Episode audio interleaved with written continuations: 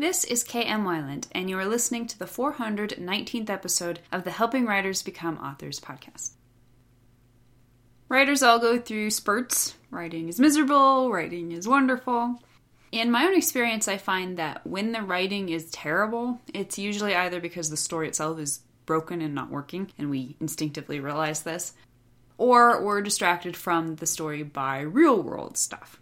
I definitely found that to be true last fall and winter when writing was feeling like pulling teeth there for a few months due to my distraction with some remodeling projects and family events. But the blessed thing about winter, usually, is that there are far fewer distractions. Ever since Christmas, I felt like I've been on an absolute roll with my writing. I finally feel like I'm making major forward progress, just reaching the midpoint in Dreambreaker, and I'm having so much fun with it. Usually, I'm happy to take my enforced weekly days off, but right now, the best days are always the writing days. I'm excited every morning when I wake up, and that's something considering waking and up are two of my least favorite words. But I'm excited to wake up knowing that in just a few hours more, I get to brew coffee and go write. The writing life, of course, is all about ups and downs, but I'm just enjoying it while it lasts. And now I hope you enjoyed this week's podcast. Don't write scenes, write images. When you think about it, the transformative power of the written word is no less phenomenal than the technological miracles of computers, televisions, and smartphones. Both are alchemy. Technology uses wires and circuits to turn code into the wonder of light and color. Writing does exactly the same thing. Little black squiggles on the page have the power to reach another human being's mind and light it up with imagery just as vivid as anything that person might experience in the real world.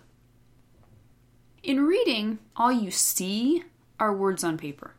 But think about one of your favorite books. The visual memory that returns to is not one of black words on white paper, is it?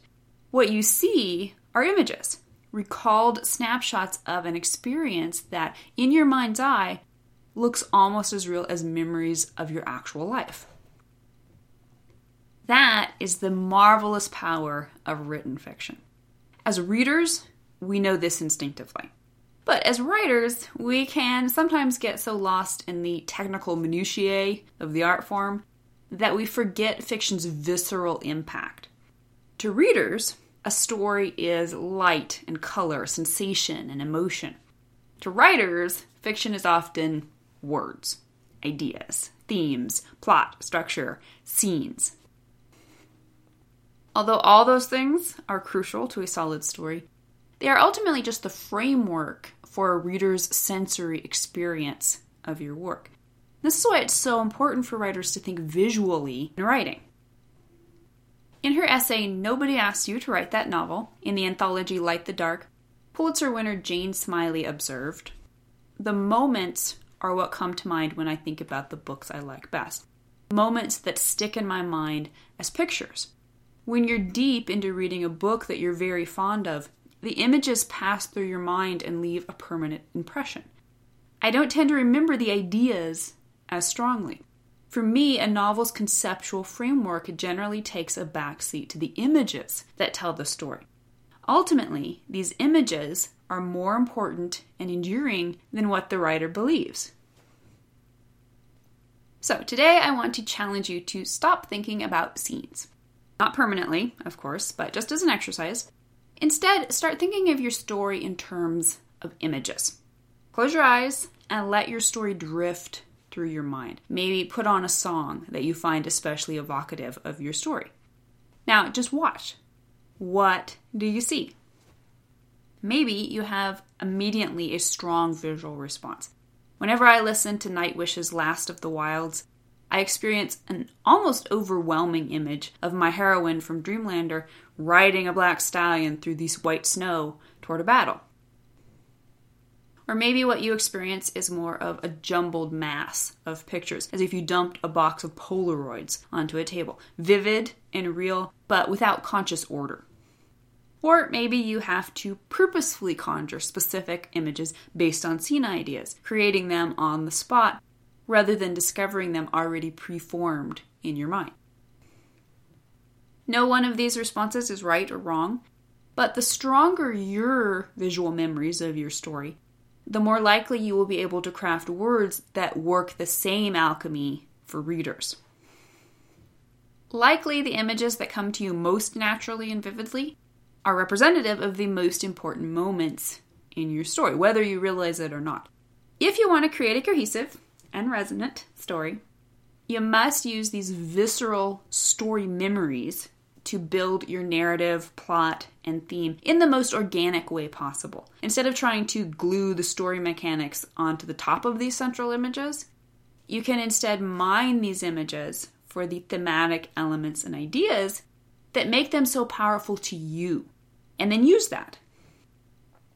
In several short sentences about writing, Verlyn Klinkenborg wrote, the very nature of reading encourages us to believe we're looking through the prose to worlds on the other side of the ink. To that end, here are six ways you can learn to pay attention to your own visual imagination, mine it for its full wealth, and then craft a story that unforgettably shares those riches with your readers. Step number one recall your visceral responses from other books.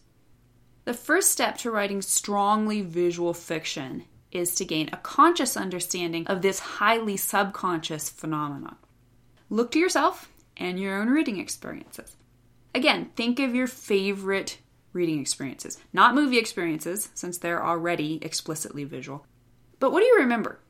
What do you see? And definitely try to go beyond any image that might have been directly influenced by the book's cover or other related art. Try to remember these moments in the story as specifically as possible. Mentally flesh out the visual details. Now, what do you feel? What emotions do you associate with these moments? Do you remember what was happening in the plot, in the theme? Do you have an intellectual memory or understanding of these things as well? Or is what you feel more of an idea? Again, there are no right or wrong answers. Just analyze your experiences and your responses. Figure out what about these particular scenes is so visually arresting that they've become imprinted in your memory. Step number two fill your mind with images. You cannot draw water from an empty well. None of us are capable of coming up with something out of nothing. We need external, objective input from the outside world in order to, in turn, create something subjective from within our interior worlds. Remember the Neil Gaiman quote we referenced a few weeks ago? He talked about how our early, and not so early, influences get tossed into the compost heap of our minds, where they're broken down into the kind of rich and fertile soil we require to grow new ideas. This is why writers must be students of the world. Being a student begins by opening yourself to experiences, and particularly images. Yes, read like crazy, but also look like crazy. Become an avid looker of the world. At every opportunity, fill your brain with new images. When possible, travel. Watch movies of all types, the more varied the better. Study paintings. If it's of people, study every single face. Look for the artist's conscious decisions in every brushstroke. Utilize Pinterest by following a variety of boards, everything from global scenery to fantasy paintings to architecture. Be a visual glutton. Cram your imagination as full of beautiful and arresting images as possible. You won't even be aware of how most of these images influence your own writing, but they will. Recently, I rewatched Disney's animated Robin Hood, which was a childhood favorite. I was surprised to be able to realize how much of the film's imagery had impacted my own writing. The armory behind the waterfall in Dreamlander I can now see how that was totally my imagination recycling the scene when Robin takes Marian to his hidden camp through the entrance behind the waterfall. Step number three study symbolism. The reason imagery is so memorable and so powerful is because it represents symbolism. And this is true on both a universal level. For example, we all instinctively understand the implications of light and dark, but also on a personal level. The reason certain images from certain stories remain with you so intensely is because they represent or are in themselves symbols of things that are important to you. We might argue that art itself is essentially nothing more or less than symbolism, especially when it requires people to interact with it emotionally rather than on a conscious logical level. It becomes a manifestation or metaphor of a deeper feeling, idea, or belief. Written fiction tends to complicate this idea. Unlike a painting, which simply is what it is and offers no commentary upon itself, written fiction is almost entirely its own commentary. And this is why writers instinctively understand the importance of the principle show, don't tell. The more we tell, the more we commentate, the more we degrade a story's natural symbolism. To execute symbolism well, writers must have a conscious understanding of this powerful tool. One way to look at symbolism is as the intersection of imagery and meaning. This definition affords guidelines for study. Part of paying attention to your own visceral reactions to images, those you see in real life, film, and visual art, but also those you imagine based on the written word, is first asking yourself what these reactions tell you these images mean to you. And then, what is it you think the artist intended them to mean? Step number four make use of weather, lighting, and color. Universal symbolism largely draws its metaphors from universal sources.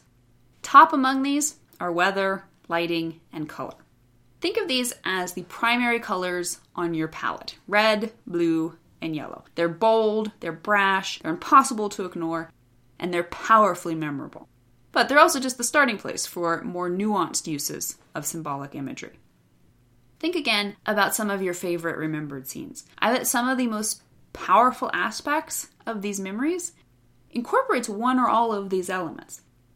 More than once, when I've struggled to write a scene, it's because the lighting is off. Sounds crazy, but sometimes you just can't write a scene the way you want it if you have the sun shining down on your characters.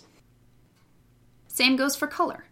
Color galvanizes all of my visual scenes. In all my memories, it's the colors that pop to mind first. And when I do the mental exercise of running through one of my stories image by image, my mind's eye is instantly awash in color. Step number five train yourself to think in images. So, allow me a momentary rabbit trail here. It has been my observation that the reason many writers get hung up on the outlining process is because they're too focused on the words. They are creating a list of scenes that is nothing but words. For example, Larry went to town, Maya broke her leg. When they stop thinking of the outline as a scene list and start using it as a brainstorming exercise in which they vividly envision their scenes, everything changes. However important it may be, if scene structure is the beginning and end of how you think about scenes, you're missing one of the most important ingredients. In planning every scene in your story, discipline yourself to take a step back from the plotting. Instead of focusing rigorously on how your character has to have a goal and that goal has to be met by conflict, give your subconscious a chance to speak up. Stop thinking about the scene and start seeing it. A recent reviewer of my aviation adventure novel Storming made my day by saying that some of her stuff is outrageous, but always entertaining. To me, that means I'm doing my job right. I'm opening up my subconscious and using its unique and vibrant images. Instead of just writing, oh, and they had a fight, I'm trying to find the most interesting visual to represent this important moment in the plot. But remember, even as you're relying on the power of universal symbolism, you're trying to avoid using the same old image readers have seen a million times before. You're taking all your own visual influences, throwing them in a food processor, and seeing what new and interesting mashup emerges.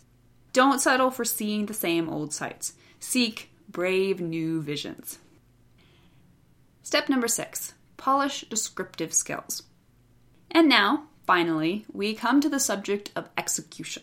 Writing is ever a tale of duality subconscious and conscious. your conscious brain can have nothing worthwhile to execute if the subconscious isn't supplying it with rich fodder. But even the richest imaginations will fail to connect with others if the conscious execution isn't portraying ideas as powerfully and cleanly as possible. Really, the art of creating visual fiction is as vast as the art of narrative writing itself.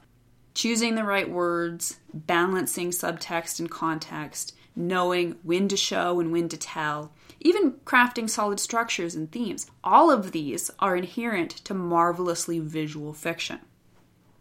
Still, when most of us think of executing images on the page, we're thinking about describing them.